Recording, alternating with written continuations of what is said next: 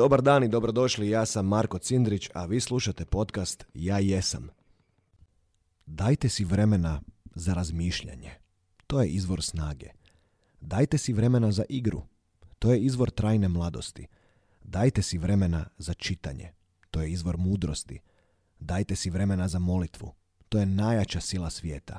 Dajte si vremena da volite i budete voljeni. To je Bogom dana povlastica.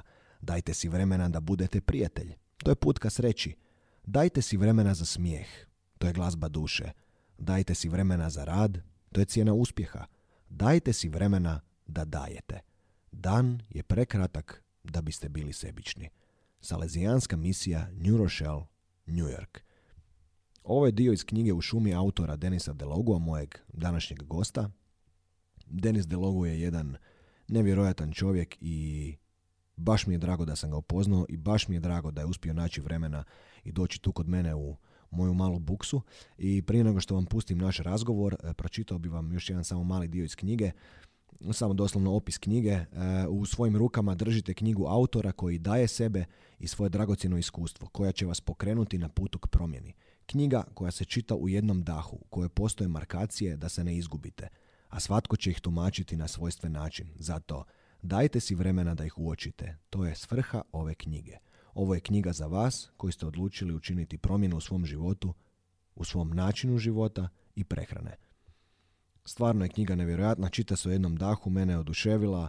E, počeo sam već implementirati neke stvari o kojima Denis priča, pogotovo stvari koje se tiču prehrane, ali i razmišljanja, jer jedno i drugo nam je potrebno promijeniti ako želimo raditi na cjelovitosti, cjelovitosti svog bića. E, neću više duljiti, evo slijedi vam necenzurirana i integralna verzija našeg razgovora. Hvala vam, volim vas i veliki pozdrav. Mi smo tu nešto kao krenuli pričati, a sad je se tu išta dogodilo. Aha, evo sad mene lovi na ovaj zasebni kanal. Da, a ja, evo, sad evo mi ga, se to je čini to. da je to puno bolje, da. To bi Da. bilo to. To bi trebalo biti to, da. Evo, dragi ljudi, e, dobrodošli u petu epizodu podcasta Ja jesam.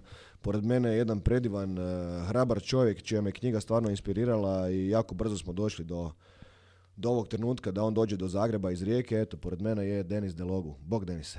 Bog, Bog, hvala ti na pozivu. Baš mi je drago da sam danas ovdje s tobom. Uh, thanks kaj si došao čovječ, hvala ti ono, da smo tak brzo uspjeli to dogovoriti. Mislim ti si rekao kao fali mi malo Zagreba pa ću malo doći. Pa da, to sam iskoristio odmah priliku. Eto, kad si me već pozvao da se malo sa Zagrebom opet povežem.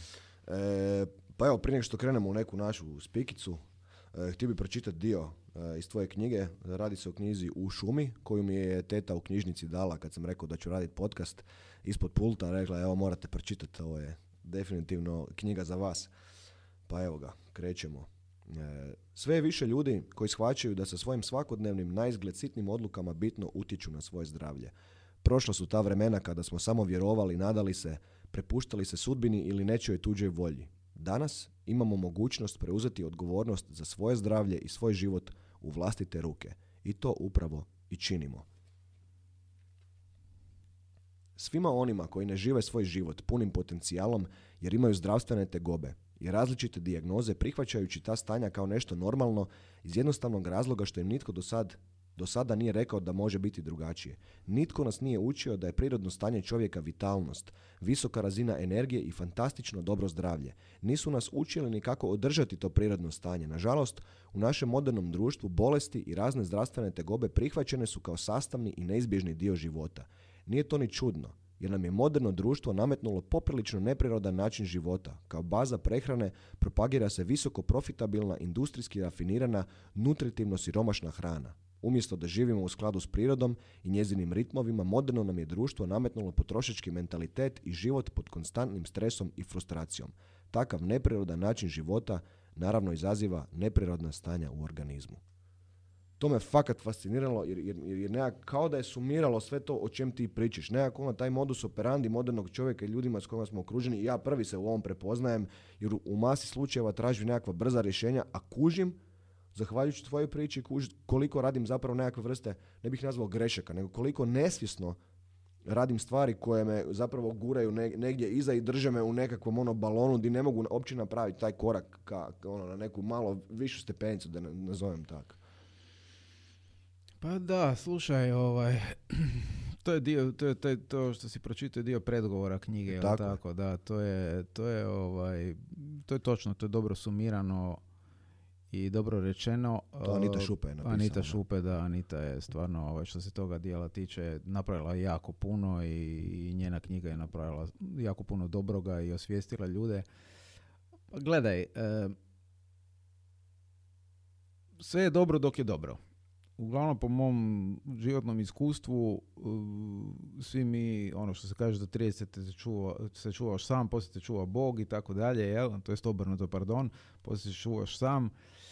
To je u stvari točno, jer e, ljudi idu kroz život, e, ja sam išao kroz život, ono, dobro, zdravlje je Bogom dano, to je tu, nema nekakvih problema, idemo dalje, pićemo, jurimo, gazimo, furamo, međutim, ovaj, kad to počinje ovaj, popuštati, a popušta na, na mnogo polja danas, jer način života koji mi danas živimo je nije lagan, da tako kažem, a e, ishrana, cijeli, cijelo životno okruženje je u stvari prilagođeno da mi budemo visoko efektivna bića koja će ono proizvoditi, ovo sad zvuči ono teorija zavjera, ljevičarska teorija zavjera, ali to je tako.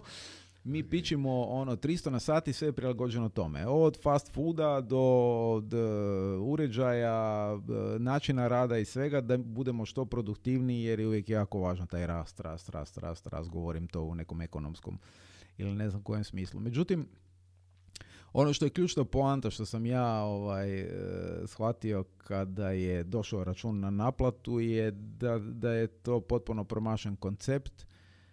Ok, ne zagovaram činjenicu da se treba povući iz života, život treba živjeti, treba raditi, živimo u okolnostima u kojima živimo, moramo zarađivati, othraniti sebe, djecu, obitelji i tako dalje, ali se ne moramo pritom ubiti. Ne? A da se ne uništimo o, na tom putu je početi uvažavati u stvari naš nekakav osnovni dizajn. I ovo što je Anita tu napisala je lijepo rečeno jer mislim da je to riječ, ne znam da li to Mark Hyman ili David Del Perlmutter, doktori američki funkcionalne medicine, koji, koji su- jedan od njih je izjavio mi smo dizajnirani da umremo zdravi. I to je u stvari stvarno A, super. i mi smo u stvari stvarno, to je po- point cijele te, te priče. E, u- long uh, story short je u stvari da je ovo tijelo dizajnirano prije, to su znanstvene činjenice, prije stotinjak tisuća godina. Mi se nismo bitno genetski promijenili. I to je otprilike kao da imaš dizela i furaš ga na benzin. Ne. Jednostavno nije, nije dizajnirano za ovo. Naš i, i taj, taj, postoji jedna jako lijepa knjiga The Original Blueprint Mhm. koja ovaj, o tome ja, lijepo ovaj, govori i to je nešto što sam ja tu u stvari spojio kako sam ja eto po, po, po obrazovanju arheolog i onda sam brzo povezao ovaj, e, te stvari i kada to je jednostavno počelo sjedati sve na mjesto. Mi nismo dizajnirani za ovakav način života. E, industrija koja se prilagodila tome ili, ili možda čak i naguravala takav stil je potpuno zanemarila činjenicu o, o, o, o našem e, dizajnu, o, o našem kontaktu s prirodom i tom dijelu i rezultat je taj da danas imamo eksploziju osobito autoimunih bolesti, što je potpuno nenormalno. Znači, meni sama činjenica da postoji nešto što se zove autoimuna bolest mi je nenormalno od prvog dana bilo. Šta to znači? Da, da je naš dizajn da sami sebe napadnemo. To, to je potpuno nemoguće. Znači, evolucija, to jest tijelo koje je evoluiralo milionima godina, ako ćemo samo gledati hominidne vrste, Mhm. je toliko glupo da je u jednom trenutku e, pobrkalo lončiće i reklo napadam sam sebe. To nije temelj autoimunih bolesti i to je nešto sasvim, sasvim, sasvim drugo. Možemo to dotaknuti kasnije. Ma može, da. Pa i meni je zapravo to kad veliš apsolutno nevjerojatno, pogotovo ovim nekim sad tim novim situacijama, s tim novim nekim virusima, pogotovo tim covidima i pričama da u principu kao mi ne znamo zašto, zašto tijelo radi to. Mislim, meni je bilo užasno čudno i zapravo onak, i guralo me u domenu straha nevjerojatno kad nisam znao zašto mene sad pluće peku, zašto me srce nešto peče, zašto me glava peče, zašto ne mogu leći na leđa. Znači, niti ne dobivaš nikakve konkretne odgovore. Ni dan danas ne mogu dobiti recimo konkretan odgovor na to, ali definitivno mogu raditi na svom imunitetu i na načinu da, ja, da se ja dobro osjećam. Tako da ono, ja sam počeo isto na, ne- na neku foru kao i ti gurat se u neke smjerove koji su bili totalna kontra tog što su mi liječnici zapravo govorili da bi se nekako resetirao.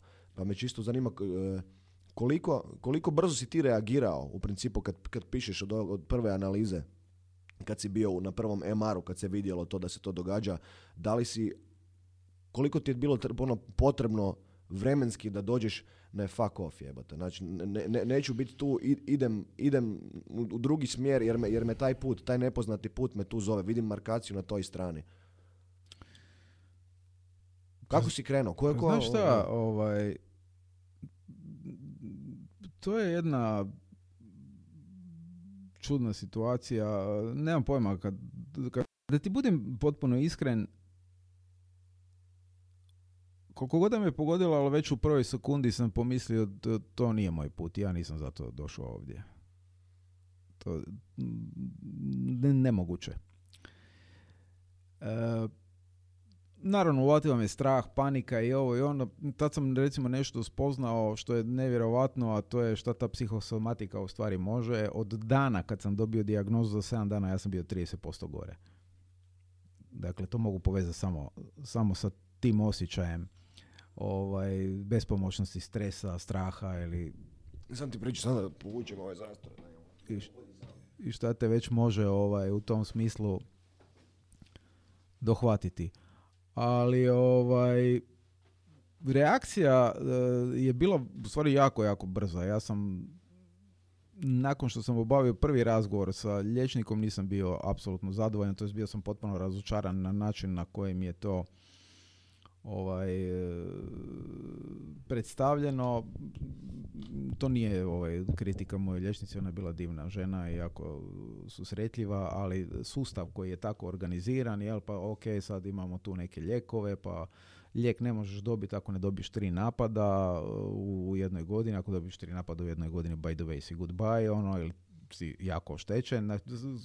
Cijeli taj teatar apsurda mi je bio ono ne ono ja to ne pristajem na to i polako, moram priznat, moja supruga je u stvari napravila prvi korak, ona je jedna to surfala po, po netu i ovo i ono i naletila na doktoricu Terry Walls, koja je bila ovaj, ono, koje eto dugujem danas svo to vrijeme koje sam preživio u lijepom zdravom životu do danas jer je žena ovaj, iznijela svoj slučaj koji je bio ono deset puta gori od mog, ona je bila potpuno oduzeta u, u invalidskoj stolici, čak i u jednom trenutku morala biti u nekoj simuliranoj stolici koja je simulirala astronaute, nase, bestežinsko stanje da može pravilno disati i sve. Čovječe. I ona kao liječnica je poduzela sve što jedan liječnik poduzeti može, međutim, apsolutno nikakvog napretka nije bilo i onda je, ako se dobro sjećam iz njene te biografije, e, čula za nekog britanskog redatelja s početka stoljeća koji je doživio nešto slično, oslijepio, ono, totalka, ono, baš totalka, i koji je onda uh, potpuno promijenio prehranu i doživio ono duboku starost i umro na, na sceni ono u 90. nekoj godini ili tako nešto. I krenula je malo to istraživati i mic po mic kad je počela otkrivao je se svijet kao što se meni postoje otkrivao i nalazio sam ovoga, počela je ona upravo to uviđati e, cijeli taj e, problem sa prehranom koji je danas ovaj, o kojem nitko ni ne govori.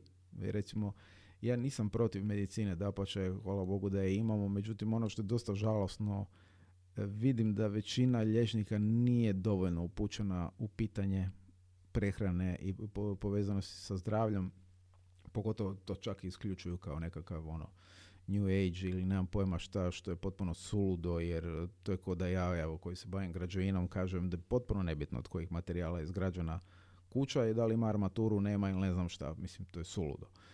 I evo, ta priča Terry Walsh je krenula tako e, i ona se potpuno oporavila, ne znam, evo, iz te invalidske stolice za, mislim da je bilo, da je rekla za četiri mjeseca je vozila biciklu 30 km. Wow. Ne? Otprilike ti je moj put bio isti takav. Ja sam, e, znači kad sam krenuo, kad sam to otkrio, kad sam napravio promjene koje sam uh, i upute koje sam dobio, to je u prvom redu. Dobro, čekaj, znači putem Mm. nje si shvatio da e, je prehrana jako bitna za to kaj ti se događa i onda si, i onda, i onda si tek napravio ovaj test na intoleranciju ili, ili kakav Da, znači tako je. Da, tu, smo, tu smo shvatili, recimo ona je prvenstveno isticala i potencirala tu priču s glutenom, jel, ovaj, koji je protein, uh, to je frakcija proteina, ovaj, pardon, koji je protein uh, žitarica, pšenice, ječma, raži i zobi, koji onda ima ovaj, e, dvije frakcije, to su glutamini i glijadini. Ta frakcija glijadinska je vrlo štetna za, za, za, za ljude. I ovaj i posebno je to potenciralo, naravno ne samo to, nego je onda krenula cijela ta priča s tim paleo konceptom. I onda je to mene naravno kao arheologa momentalno zaintrigiralo. Zašto paleo? Jel? Paleolitik, to je e, kulturološko razdoblje u povijesti prehistorije, dakle kamenog e, doba. I onda je izašla ta priča o tom originalnom dizajnu.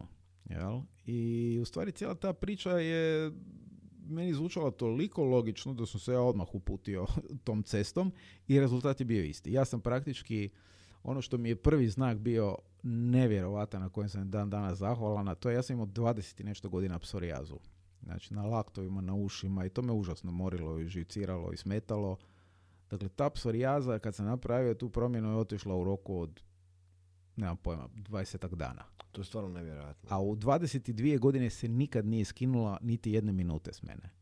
I sjećam se kad sam bio u Italiji kod doktora prvi put za tu psorijazu, on je skočio ko ono da igra video igricu na s- ormar, izvuko knjigu, otvorio puf na psorijazu i rekao to ti to, to ima do kraja života zdravo. Ne? Međutim, evo, otišla je.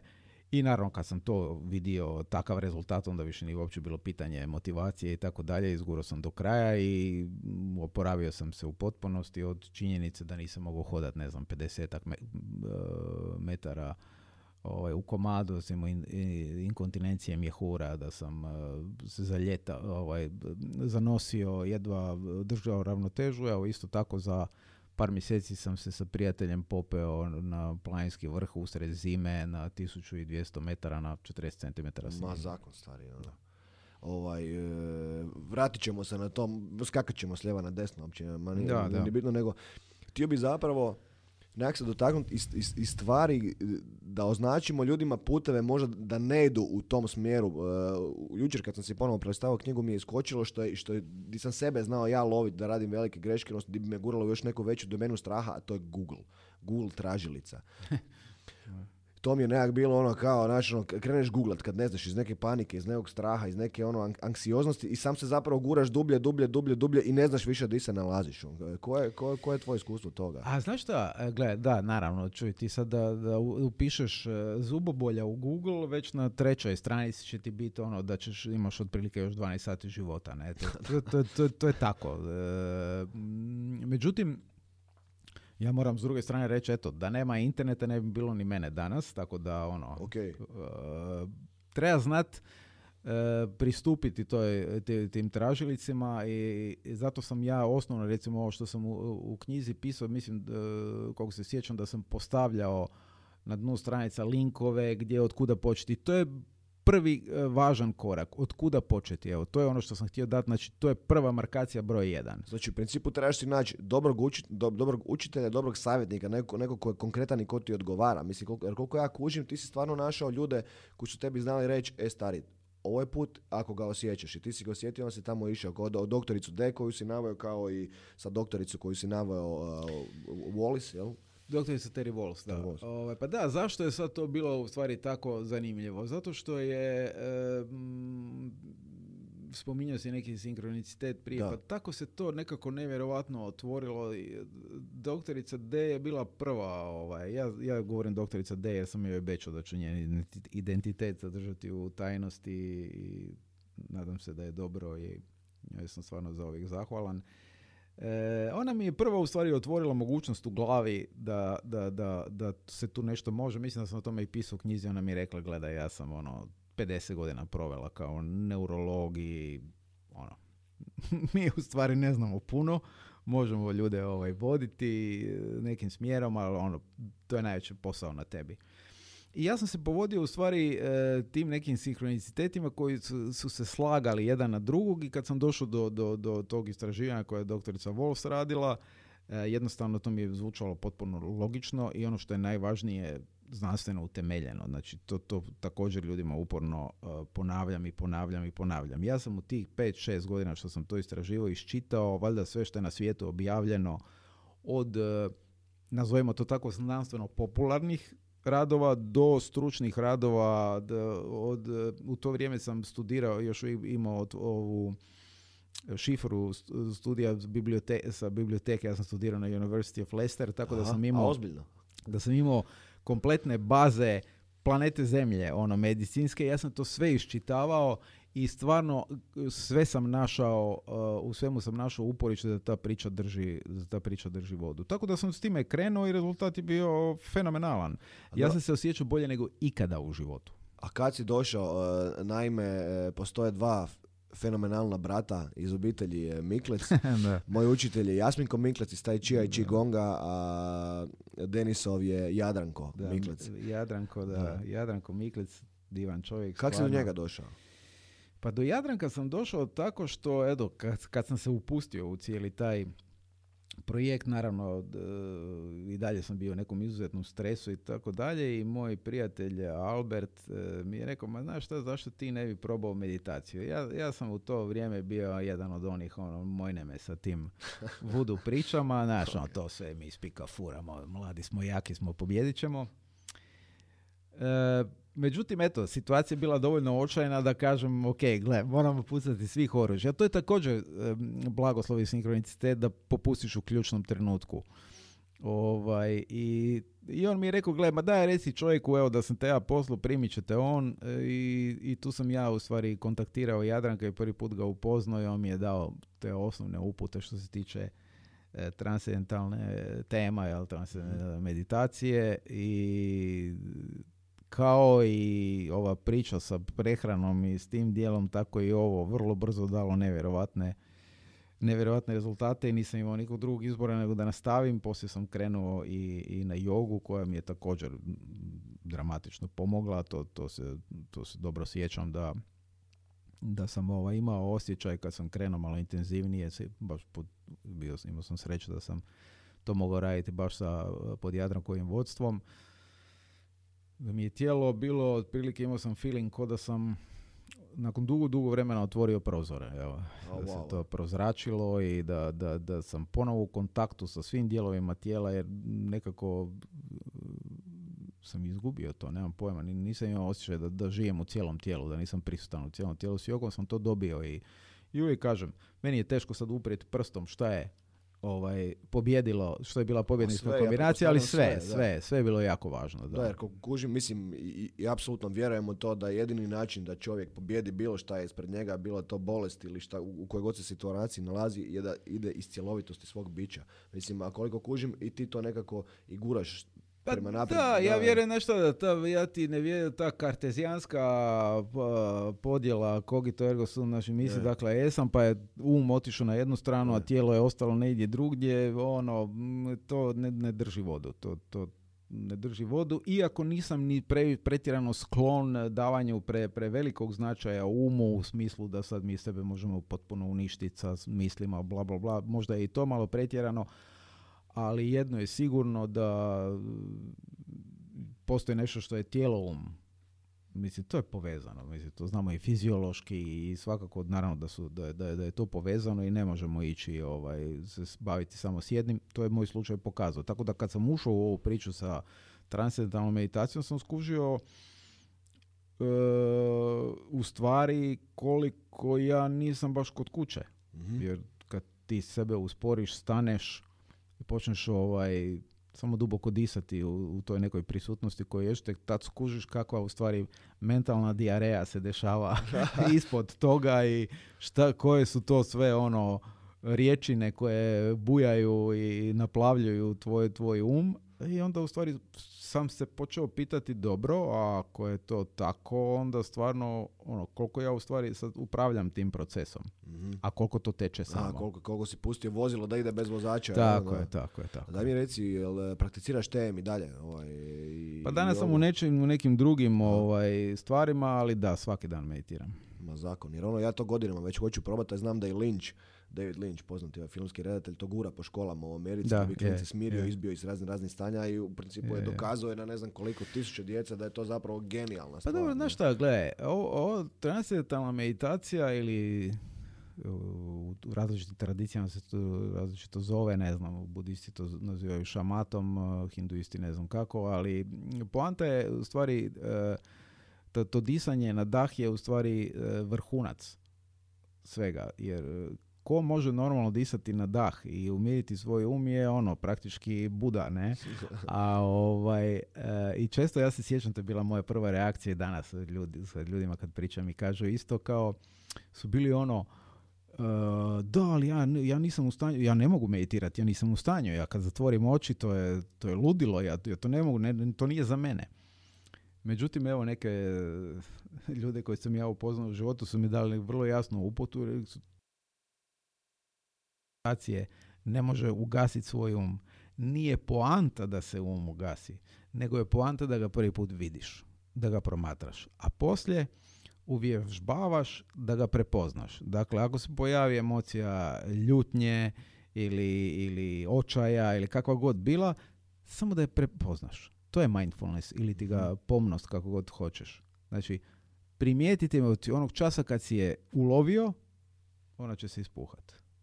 Ako je nisi ulovio, e, onda jedriš na, na njenom vjetru. Znači recimo, nemam pojma, evo sad sam spržen od umora kak i jesam, ovo ono, da, da, da, i nemam pojma, muče me neke gluposti koje nisu, koje uopće to ne bi trebale biti, u principu samo ih treba imenovati ili samo treba se zaustaviti i reći, aha, tu ste, vidim vas, Pa ja ću ti reći ovako, ja svjesno biram, naravno ne uvijek, da, se, da, da ne bi sad ispod da sam neki veliki majstor, ali svjesno biram da ih ne pratim.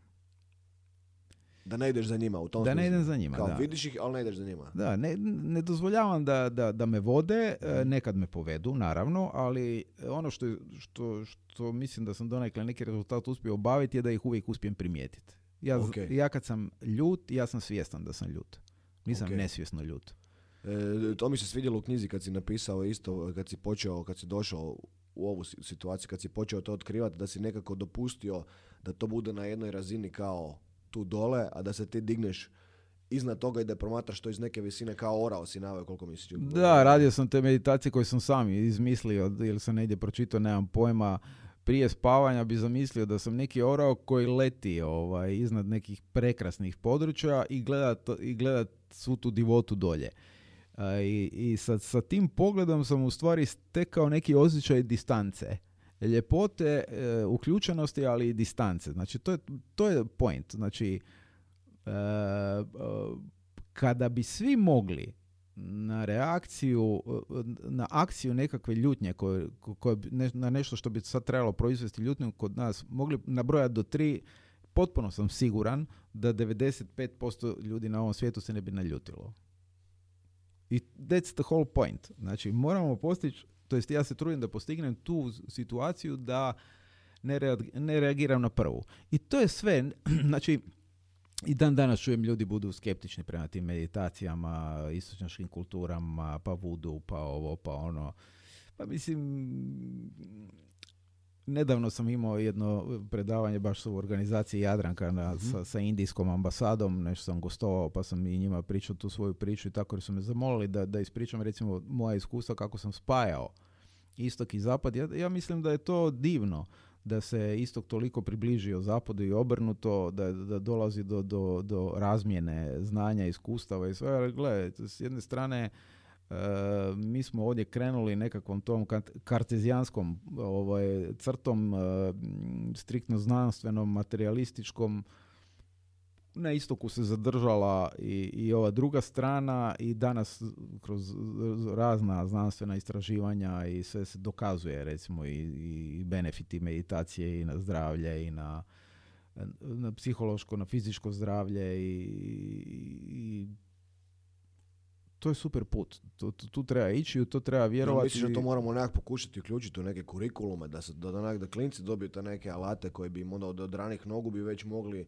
na neki način biti na nekoj višoj razini sebe. Mislim, ja, malo zvuči to ono cheesy, A ali... gledaj, slušaj, da li bi trebalo, ne znam, nis, nisam taj koji to, to može reći, da li je do- osobno mišljenje, da li bi to bilo dobro, naravno da da, jer kad pogledaš danas, mislim, ono, TikTok ili, ili takve aplikacije kojom to brzinom krade e, pažnju, je, to, je fascinantno. Mislim, danas se djeca ne mogu koncentrirati pogledat ono film, a kamoli pročitat knjigu ili ne znam šta. I to je upravo ta priča. Znači, ako nemaš tu koncentraciju i mirnoću da možeš prepoznat, da budeš pro- promatrač svoje situacije, onda će ti se pažnja krasti sve lakše i lakše, a čim ti se pažnja krade, znači da te emocije su, postoji ona jedna analogija kako ono divlji konji koji vuku kočiju, jel, a kočijaš spava.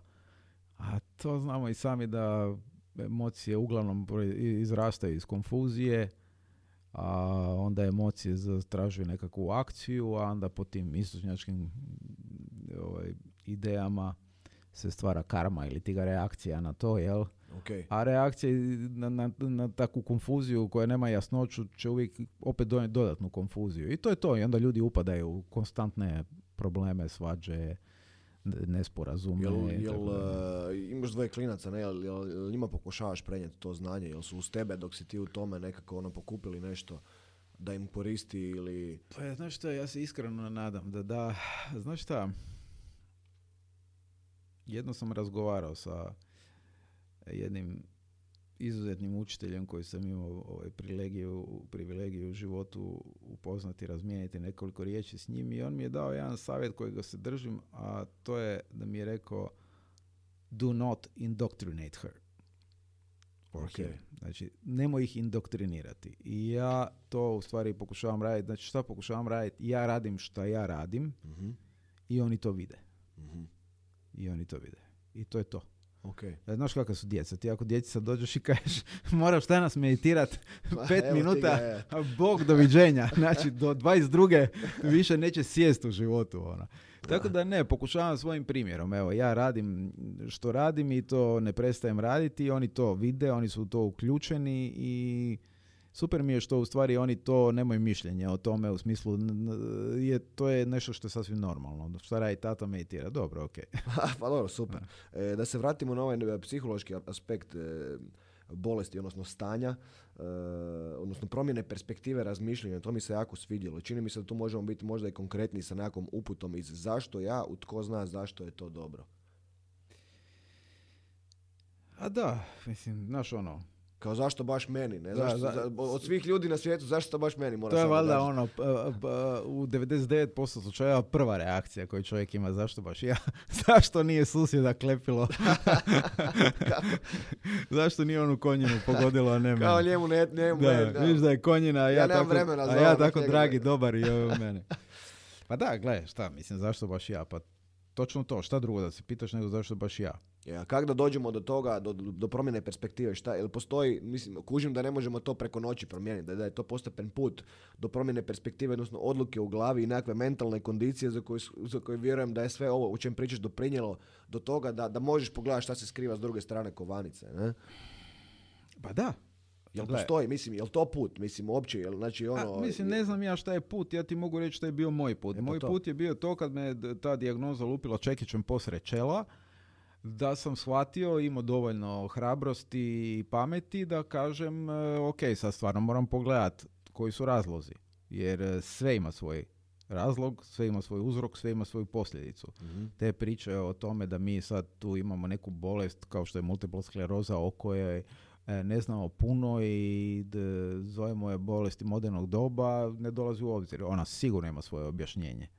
I ja sam ga išao naći. I krenuo sam tražiti ovaj, zašto baš ja u smislu fiziološkom, zašto baš ja u, u smislu psihološkom i došao sam do nekih odgovora.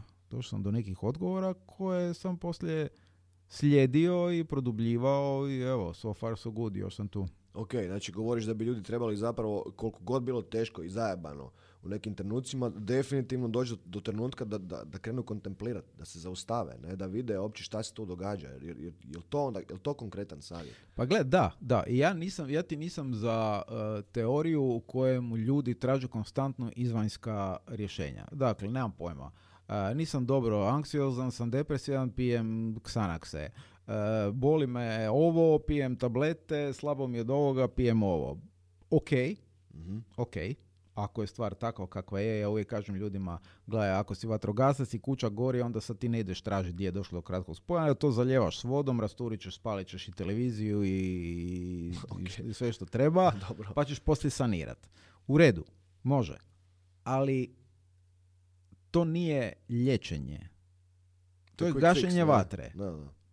A sad ako želiš da se požar više ne desi, onda fakat moraš ići istražiti zbog čega je došlo do požara i tako dalje. Dakle, ja sam od prvog dana htio biti aktivni sudionik u svom liječenju sa liječnicima. Oni koji su htjeli surađivati na taj način dobro, ako nisu, ja sam tražio one koji su htjeli samo na taj način raditi. Hvala Bogu, našao sam ih, ima divnih liječnika, pametnih ljudi koji su rado slušali ovaj što imam za reći, neki su tu i, i, i krenuli ozbiljnije istraživati mm to što sam i rekao, jer u konačnici vidjeli su rezultat.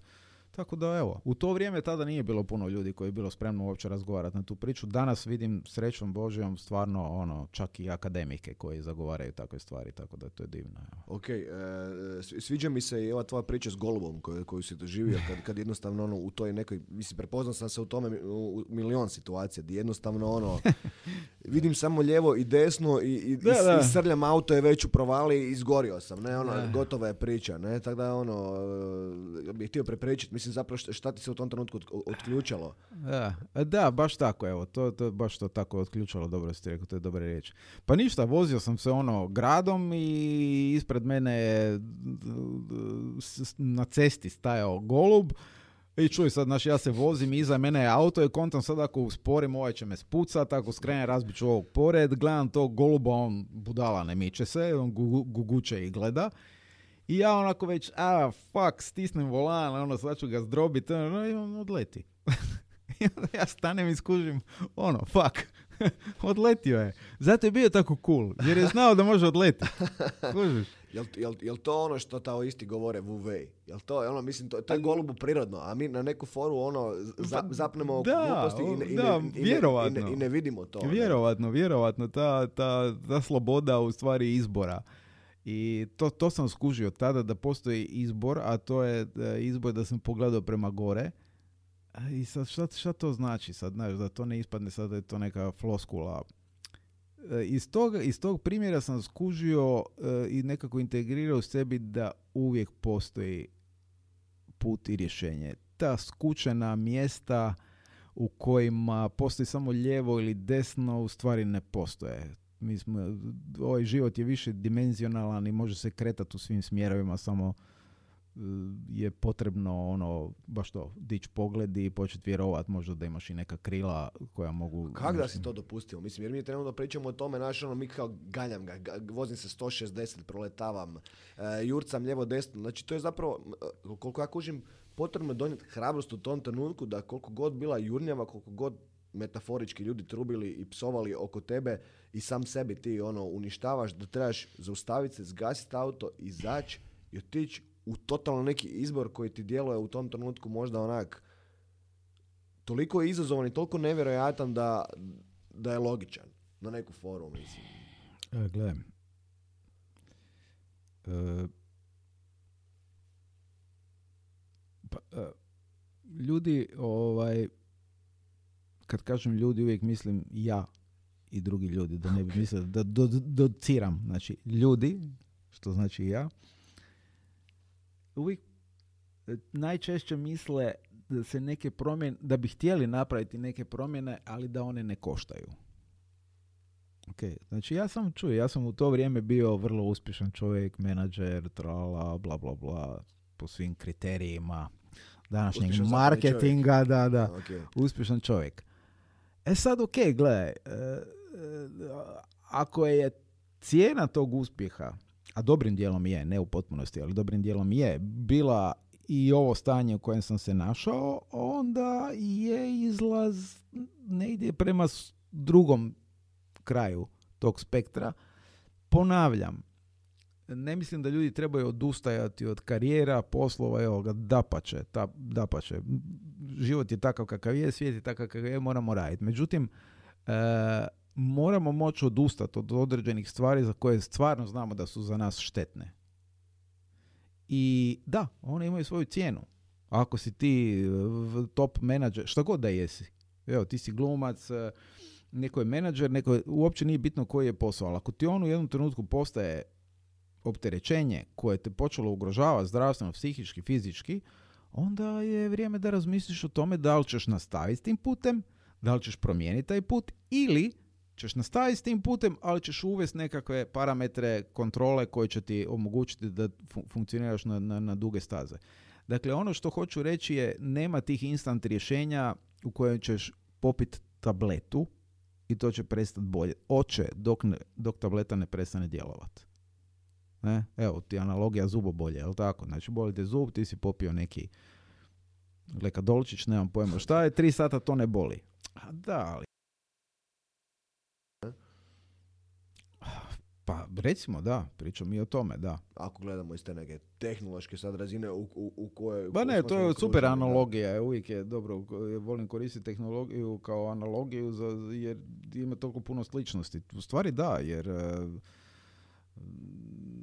moraš se upgradeat, moraš, na, ali mislim kako bi rekao, to dolazi i vremenom, da ne, da ne pilimo ljudima previše po, po, po, ljudi se ne smiju osjećati krivi. Znači, svi mi radimo, što bi rekao moj prijatelj, svi si uništavamo život najbolje što možemo. Dakle, svi mi, svi mi radimo ovaj, e, e, najbolje što možemo od svog života, svi se mi trudimo, pokušavamo biti dobri ljudi i idemo naprijed, barem većina, i ne treba si zbog toga raditi grižnju savjesti, niti e, stigmatizirati to što radimo, niti ne znam što. Ali vremenom, osobito godinama i iskustvom, polako bi trebali učiti neke tehnike da svoj život vodimo prema nekoj harmoniji, jer inače to na kraju postane navikovni obrazac koji je poslije gotovo pa nemoguće promijeniti. A onda te to vodi u ozbiljnije probleme. Ok.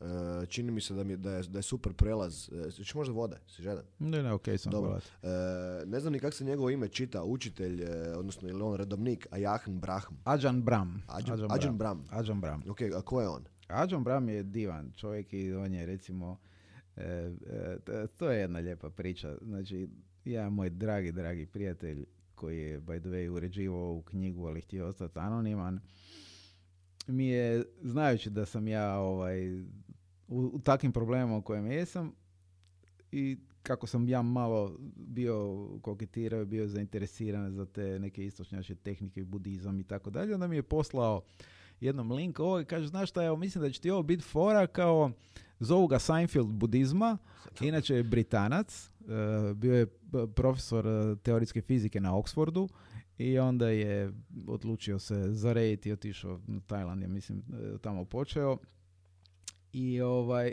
I on mi je poslao taj link na YouTube-u i ja sam ti tada od tog prvog linka, pa ja mislim na sljedećih 3-4 godine, ja mislim da sam svaku večer išao spava s njegovim e, tim predavanjima. Ađan Bram je super lik zato što je turbo duhovit, a, vrlo, vrlo dubok i ono što je važno, on je zapadnjak. Aha. Tako da e, razumije zapadnjački mentalitet i pristup kojemu i na jedan vrlo duhovit, lijepi, pristojan način je zapadnom čovjeku donio u stvari ideju e, te istočnjačke mudrosti i kulture koje oni imaju, koje, koje sad, sad u velike koristi na, na, na, na zapadu i hvala Bogu da je tako. Ok, e, htio, bi, htio bi zapravo uvešću, uvešću priču, onda bih htio da je zajedno pročitamo, da ti budeš učitelj, ja ću biti ovaj uh, istrzani redovnik. Znači priča ide ovako.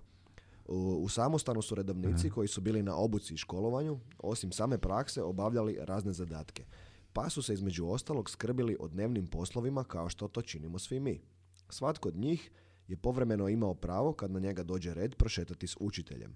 Među njima je bio jedan redovnik koji se uvijek silno brinuo i imao niz pitanja. Morilo ga je imaju li dovoljno hrane i drva za ogrjev. Činilo mu se da je krov počeo prokišnjavati. Nije znao hoće li im zalihe potrajati jesu li imali dovoljno sjemenja za povrtnjak te se brinuo za zdravstveno stanje nekih redovnika.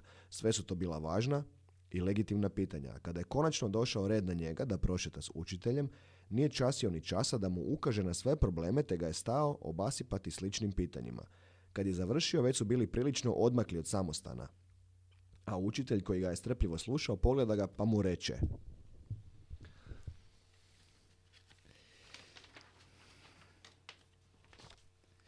Vidiš li ovaj štap na podu ispred tebe? Poka- Čemo? Aha, zajedno ćemo. Da, da. Fora. Vidiš li ovaj štap na podu ispred tebe? Pokazuješ rukom na tlo. Vidim učitelju. Odgovori redovnik. Dobro. E, nastavi učitelj. Možeš li ga podići, molim te? Redovnik se sagne i podigne štap s poda. Sada ga učitelj upita. Možeš li osjetiti njegovu težinu? Mogu. Odgovori redovnik. A vidiš li ga i dalje? Upita učitelj. Vidim. Dobro, možeš li ga sada spustiti? Mogu. I re- redovnik vrati štap na zemlju. Dobro, nastavi uč- učitelj te reče. Vidiš li ga sad još uvijek? Vidim. Dobro, sad će učitelj, a osjećaš li njegovu težinu? Ne. Odgovori redovnik. Pusti, reče učitelj, te nastaviš šetati u, tiž- u tišini. Da, to je jedna fantastična priča, recimo koja mi je također ono djelovala kao svojevrsni ovaj ključ u, u glavi, a to je da e, to, to, je, to je ta priča o kojoj smo prije razgovarali. To je ta distanca koju e, pokušavaš napraviti od e, od emocije, od situacije. Dakle, problem neće nestat, problem e, će zahtijevati dalje nekakvu tvoju akciju ili, ili, ili odnos prema tome, međutim ne moraš ga nositi. Možeš ga staviti na stol i gledat ga na stolu. Šta to točno znači? To točno znači da, ja bih rekao ovako, jedan od najvažnijih lekcija u životu koju bi ja i, i koju sam ja ovaj, e, dobio je da se učim prestati fascinirati. Dakle, fascinacija kako bi definirao fascinaciju? Fascinacija je pretjerana reakcija na neki događaj ili neko stanje. Dakle, ne treba se s ničim fascinirati. Sve je to ništa. Sve je to život, sve je to normalno, sve su to doživjeli milioni drugih ljudi, ni po čemu nisi specijalan ili da samo ti, samo ja, zašto baš ja. Dakle, čim se prestaneš fascinirati s nečim, to je upravo to, već, već si spustio taj štap. Znači, taj, taj dio kad se čovjek počne Znači, u to grčit, i nositi tako i je, kad se počneš u to grčit, to postane onda, ono, uvećaš sam sebi, to ti je ona priča što sam ti rekao, od časa, evo odličnog primjera, znači od časa kad sam dobio dijagnozu, ja sam za par dana bio 30% gore. E, to je fascinacija. Ok. Ok. E, vidio sam da u principu kad si krenuo u, u, u, vraćanju u balans, odnosno u vraćanju u svoje nekako prvobitno stanje, da si, da si odlučio promijeniti apsolutno sve. A tu, a to, mislim zapravo refer- referiram se i na ljude, da si maknuo od sebe i ljude koji, koji ti nisu činili dobro. Jesam u pravu, jesam to iščinio, mislim... Pa ne, znaš šta, nisam maknuo ljude, nego sam promijenio odnos prema ljudima. Mhm. Naime, e, počeo sam jasno prepoznavati e, who is who, ono što bi se reklo, i jednostavno sam ih, svakog od njih počeo spremati u one ladice koje sam smatrao da pripadaju.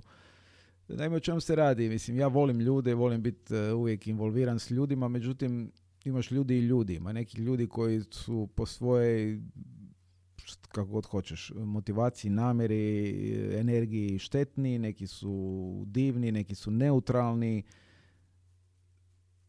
a nerijetko smo svi, svo to troje, ovisno o trenutnom stanju. Tako da nisam sklon klasificiranju, znaš, ovaj za, ovaj loš i ovo.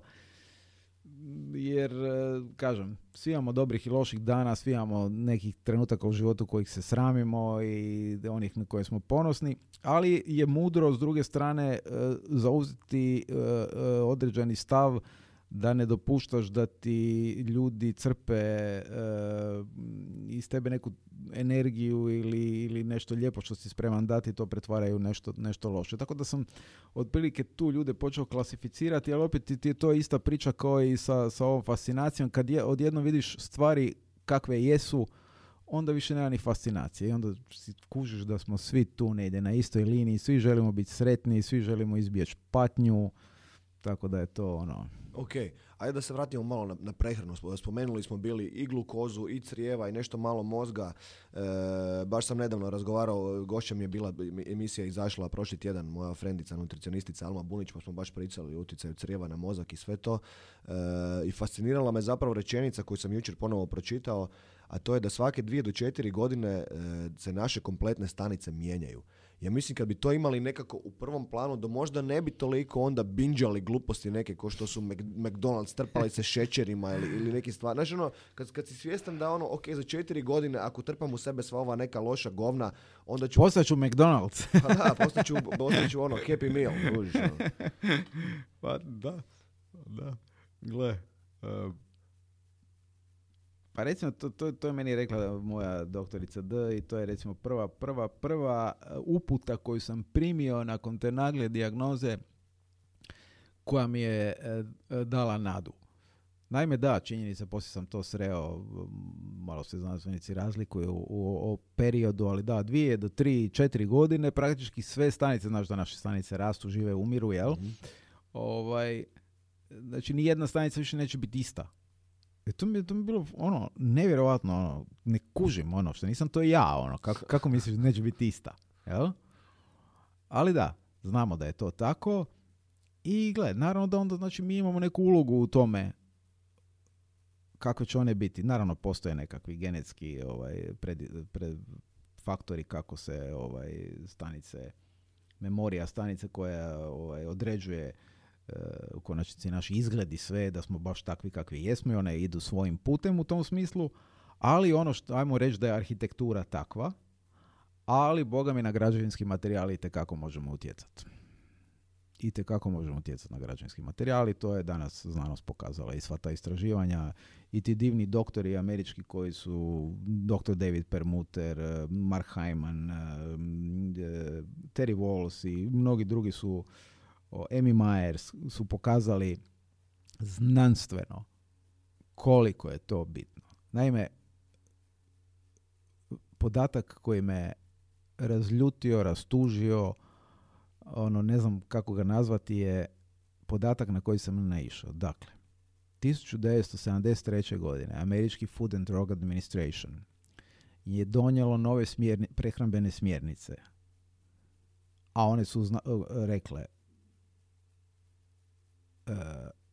puno ugljikohidrata, malo ili gotovo ništa masnoća i nešto proteina. Okay. Te smjernice su donesene uglavnom temeljem najvećeg istraživanja u prehrani i zdravlju koje je ikada provedeno u povijesti čovječanstva, a to je The China Study, koja je rađena na uzorku, uzorku mislim preko 300 tisuća ljudi bilo u, u tome u trajanju od 20 i nešto godina. Taj China Study je danas debunkiran i to je bila uglavnom prevara jer je bila financirana od strane e, industrije prehrambene industrije koja je uglavnom bazirala svoje proizvode na šećerima, ugljikohidratima i tako dalje. E, mnoge dijelove te studije su namjerno ispušteni iz objave. Ja sam tu knjigu kupio i pročitao detaljno. E, ta studija je provođena u Kini, što je potpuno bizarno, jer zašto bi Zapad provodio studiju u Kini, ipak postoje tu nekakve minimalne razlike, jel, uh, i genetske i svakakve ovaj, u, tom smislu. Međutim, to je bilo to. U knjizi uh, Grain Brain, koja je kod nas prevedena inteligentna prehrana, ja mislim tako nešto, Dr. David Permuter iznio je podatke, službene znanstvene podatke. Od tog trenutka, od 1973. godine do 1982. mislim, stopa dijabetesa je narasla za 400%. Čovječe. Alzheimer, stotine posto. Autoimune bolesti, eksplozija, pandemija. Dakle, to je strašan poraz bio za znanost, za medicinu, za, za čovječanstvo generalno. Imali smo uvijek u povijesti je pretilost bila bolest bogatih ljudi, a ne uhranjenost siromašnih. Evo danas se okreni pa pogledaj Ameriku recimo. Te predivne, mršave, tanke ljude Da, da. u Hollywoodu i pogledaj ostatak Amerike. Dakle, Strava. to je to je suludo, evo. I to je e, činjenica, kažem, u toj knjizi je sve znanstveno potkrepljeno, to je vrlo ozbiljan liječnik, ovaj, ko hoće nek pročita i ne možeš više se praviti da nisi to vidio kad to pročitaš. Jer meni je muka, bude mi, srce mi se para kad znam koliko ljudi se nosi sa najtežim mogućim boleštinama samo zbog toga. Samo zbog toga. A onda je još e, luđe, ali i ohrabrujuće koliko je to u stvari lako riješiti. Mislim, ja sam kroz, kroz svoj život i razgovore s ljudima ono vidio i jednako, ako je ne još fascinantnije izlječenje od mene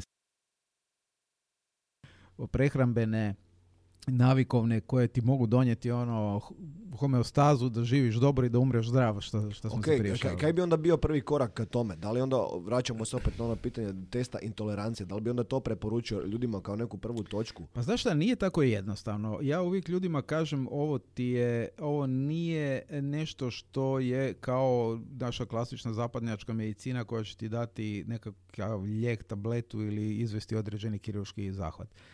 Ovo se ovo zahtijeva od sudionika da bude angažiran. Znači ja ne mogu, nama bi trebalo sad ovdje 10 sati, ja sam održao stotine predavanja upravo Ok. zbog toga da bi ljudima dao neki početak.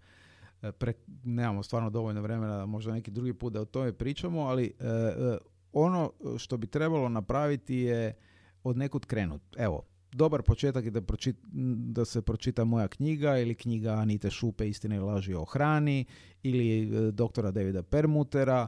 E, To su knjige, ono što bi se reklo, opće prakse za svakoga. Znači, moja priča je multipla skleroza, međutim, kogod je e, išta zna o autoimunim bolestima, zna da su one identične, njihova podloga je ista. E, da li ćeš završiti sa reumatnim artritisom, multiplom sklerozom, psorijazom ili nečim petim je potpuno nebitno, to je samo konačni efekt, ono puko si tamo gdje si najtanji, ali uzrok je uvijek isti.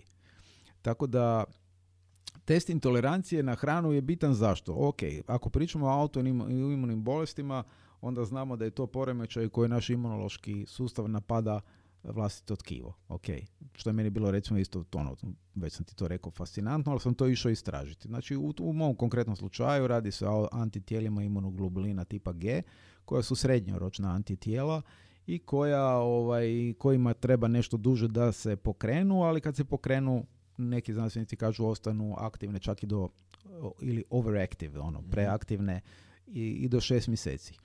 E, određene hrane, E, a u, u, u njih spada e, gotovo isključivo industrijska proizvedena hrana, pogotovo e, brašno, proizvodi od, od žitarica, od pšenice osobito. Zašto? Zato što, evo reći ću ti podatak, stara pšenica, pirija mislim, sad malo dugo nisam držao ta predavanja, pa možda ću malo falit brojke, ali za ilustraciju će biti sasvim dovoljno. Mislim da je prije e, e, prva sorta pšenice, divlja pšenica, imala negdje oko 14 kromosoma. Onda je bio nastao pir kada smo počeli živjeti sjedilačkim načinom života i taj, e, taj broj kromosoma se popeo na nekih 22-3. Naime, e, biljke za razliku od nas zbrajaju kromosome. Mi uvijek imamo isti broj 40 i koliko ne znam, ali biljke uvijek dodaju broj kromosoma. Uh, dakle, pir je došao na nekih 22-23, da bi tako bilo sve do uh, 70-ih, kada je proizveden eh, Triticum aestivum, sorta koja je došla na 60 i nešto, a danas više se ne može ni izbrojati koliko kromosoma ima e, žitarica. Razlika između čovjeka i čimpanze je 1,3% u genomu. Dakle, ono što ja ljudima hoću reći, te fore, ali moja baba je jela kruh i dida je, ali to nema nikakve crne veze s ovim kruhom koji ti jedeš danas. To je izgledom isto ili slično, ali u sadržaju je to nešto sasvim deseto. Do čega dolazimo? Dolazimo do one činjenice da, će to, da se dotaknemo toga jer je to bitno. O originalnom dizajnu. Mhm. Prije 100.000 godina nije bilo žitarica u ljudskoj prehrani, nije bilo mlijeka u ljudskoj prehrani. Mislim, možeš zamisliti scenarij u kojem ti šta sad loviš kravu po nekom polju i tamo neki bizončina od 800 kila stoji pored i čeka da je ti pomužeš. Znači, nije bilo toga u prehrani. Šta to znači? To znači samo jedno. Mi nismo s tom vrstom prehrane evoluirali i razvili enzime i potrebne, e, e, potrebno podržavajuće stvari da se to može probaviti. I sad, što se desi kad se ti s time urokavaš? Naravno, tu je i ogromne količine šećera koje su pak jedna sasvim druga tema, jel? Ali ajmo se za sad ostati na, na ovoj priči o glutenu jer je indikativno postoji za sve drugo. Što se dešava? Ti to pojedeš. Mi, e, doktor Angelo Fasano sa Harvarda je napravio istraživanje u kojem u stvari pokazao da ni jedan čovjek na svijetu nema mogućnost da probavi pravilno gluten, Ozbiljno. jel? Ali neki imaju bolji zdravstveni integri- integritet, mikrofloru i tako dalje, pa uspiju se nositi s time, jel? ali je dokazao da se svaki puta kada se pojede ovaj gluten, crijeva u stvari polako puknu i poslije se ponovno sastave. E, kod nekih je to ono, kod mene valjda to pucalo 130 puta, a i 131. Da. put se više nije vratilo, dolazi do sindroma propusnosti crijeva i sad što je? Naš probavni sustav to ne može probaviti. Ok, što onda radi? Onda kaže, dobro, ne možemo to probaviti, enzimi ne mogu to. Enzimi, možemo enzime zamisliti kao škare koje pravilno narezuju proteine koje pojedemo kako bi se oni mogli pravilno poslije apsorbirati tamo gdje već idu. Dakle, ti sad imaš te neke poluprobavljene tvari koje ostaju. Crijeva su napukla, dobili smo taj leaky gut sindrom ili sindrom propusnih crijeva. To sad sve skupa prolazi u, u krvotoku. Među vremenu ovaj, gušterača ispaljuje brdo enzima, ne bi li to nekako probavila, ovaj, e, žuč ispušta kiselinu, ne bi li to nekako spalila, ništa to ne pomaže, znači već ti se uništava mikroflora, e, e, kiselost organizma, sve živo. I sad imaš te tvari koje su prošle u krvotok i što je sad? To ti je lijepa analogija je bila u knjizi Permutra, kaže to vam je ko vojska. Znači prvo ste ovaj imali, e, krenula je ovaj neka mala akcija, pa to nije uspjelo, pa ste poslali pješadiju, pa nije uspjelo, pa ste poslali mornaricu, pa nije uspjelo, pa ste poslali i avijaciju, pa nije uspjelo, pa na kraju bacite atomsku bombu. Sad kad je to jednom ušlo u krvotok, mi imamo imunološku reakciju. Dakle, naše tijelo, i to je ta priča o tijelo je glupo pa napada samo sebe, je da, kako da ne. Znači, naše tijelo prepoznaje da je strano tijelo ušlo u krvotok. Pretpostavi, pretpostavlja znači da niko tamo u, u sektoru probave to nije uspio riješiti. Što radi? Šalje specijalne jedinice. Šalje imunoglobuline an, ili ti ga antitijela. Ok?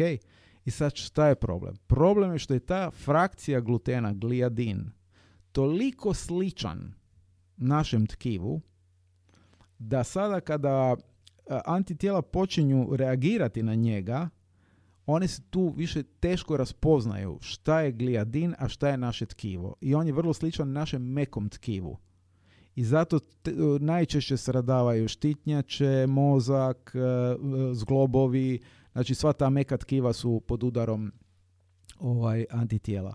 I sad ti ako to ne otkloniš i dopustiš da se ta antitijela spuste na normalnu razinu, da pre- prestanu biti reaktivna, ti u stvari imaš konstantnu kroničnu upalu. Strava čovječ. I to vremenom pukne na, na jedno, na dvije.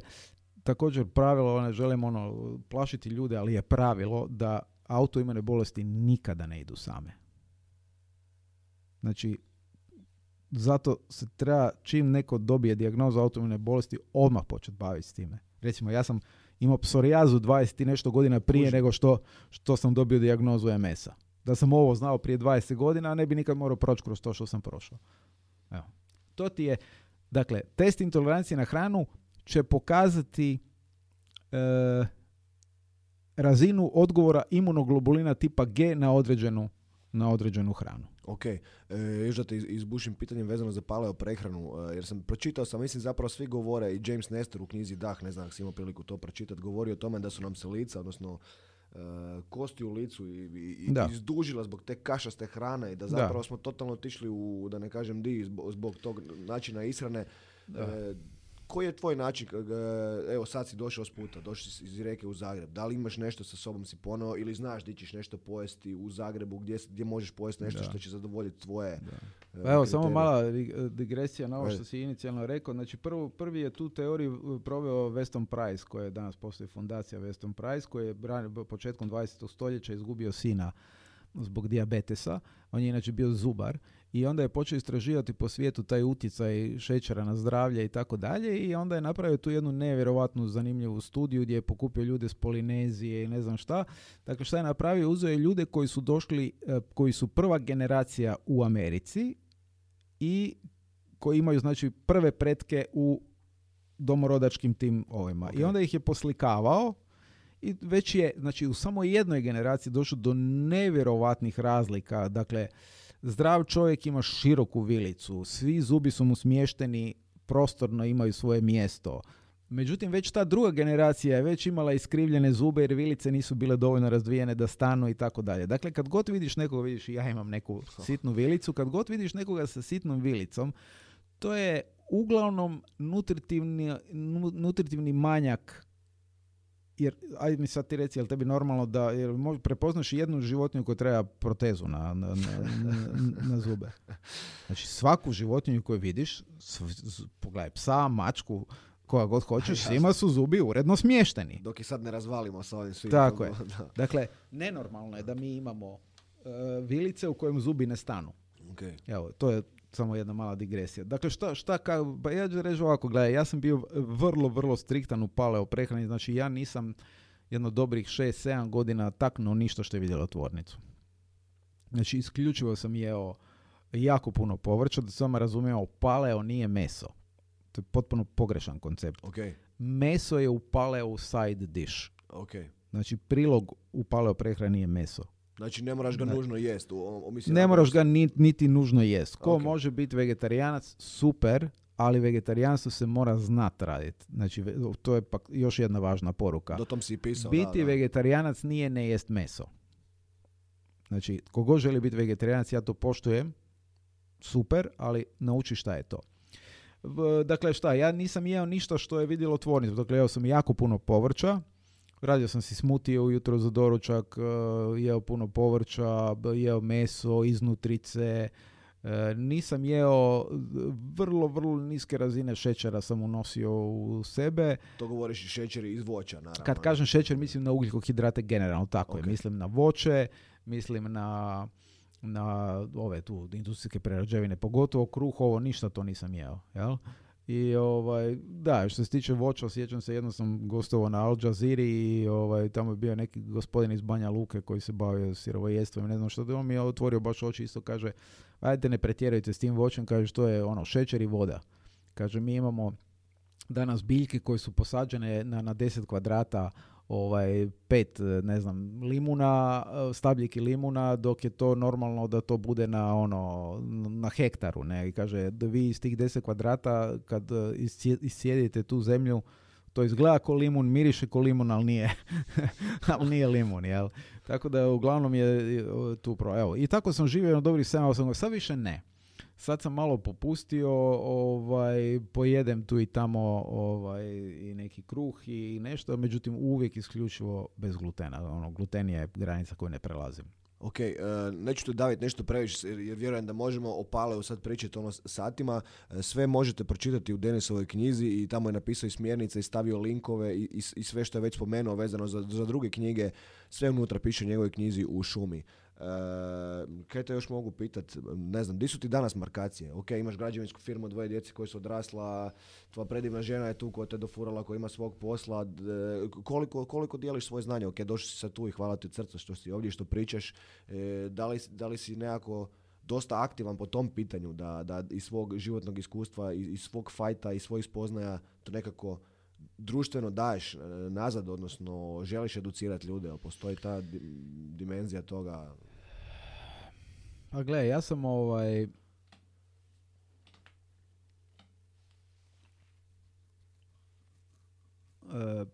bio strašno, strašno aktivan osobito od kad je knjiga izašla a i prije, jer knjigu sam ja i napisao kao posljedicu toga što su mi ljudi pitali šta si napravio, kako si uspio. I onda sam skužio da se to već toliko ovaj, d- proširilo da mi je, u stvari Anita mi je prva dala ideju, pa daj Denis napiši knjigu pa si na miru, kao pa nek ljudi čitaju. jel.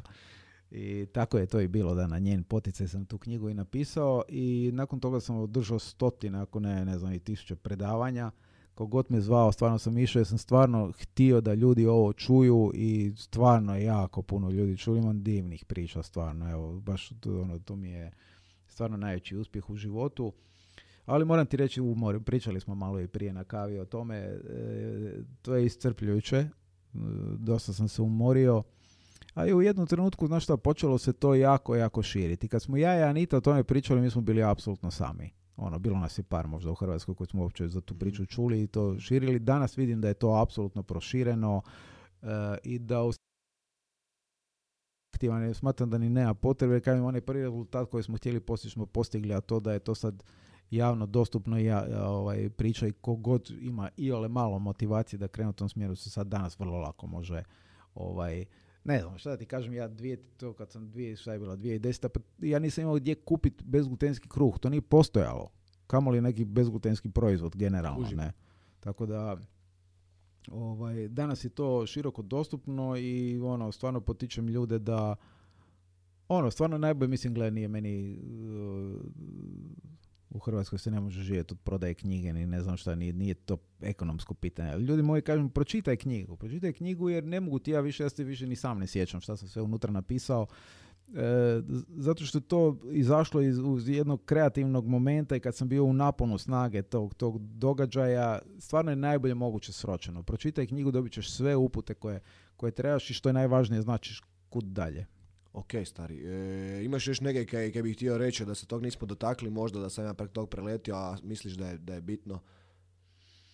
Pričali smo o glutenu, pričali smo o nekim kratkim smjernicama vezano za palo prehranu, o, o miru, o motivacijama, o pronalasku tišine i, meditacije i tijelovježbe. Pa znaš što ću ti reći? Evo, ovo bih htio reći za, za kraj, dosta je bitno. Znači, bili smo spomenuli da neko ko ide prema nekoj e, transformaciji ili želi unaprijediti svoj život, treba razmišljati na holistički način, znači treba razmišljati o svim smjerovima što napraviti. E, ono, poruka je nemojte si razvaljivati živote sa nekakvim super radikalnim pokretima, to je stvarno nepotrebno, dovoljno je samo malo sinkat stvari, sve će doći na, na, na svoje mjesto i ono što najčešće srećem, što mi bude užasno žao je kada vidim da ljudi sami sebi predbacuju. Ne? Znači, oslobodite se osjećaja krivnje. Niste krivi ni za što.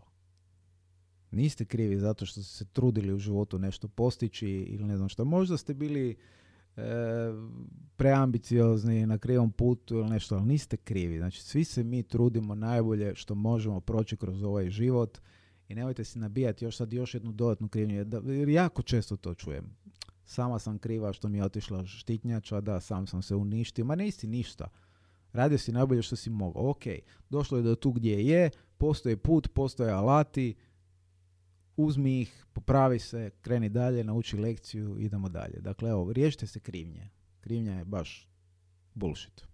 Zakon stari. Hvala ti kaj si potegao iz rijeke do davde. i Hvala baš mi je tebi, drago hvala tebi. priliku Baš mi je drago ba- da sam baš još malo, evo, nisam dugo ovaj, na ovu temu pričao, ispričavam se ljudima ako nisam bio sasvim koncizan, ali evo, hvala ti na prilici, baš mi je drago da smo se upoznali i popričali. E, također. Ništa, dragi ljudi, evo, ovaj, to je bilo to.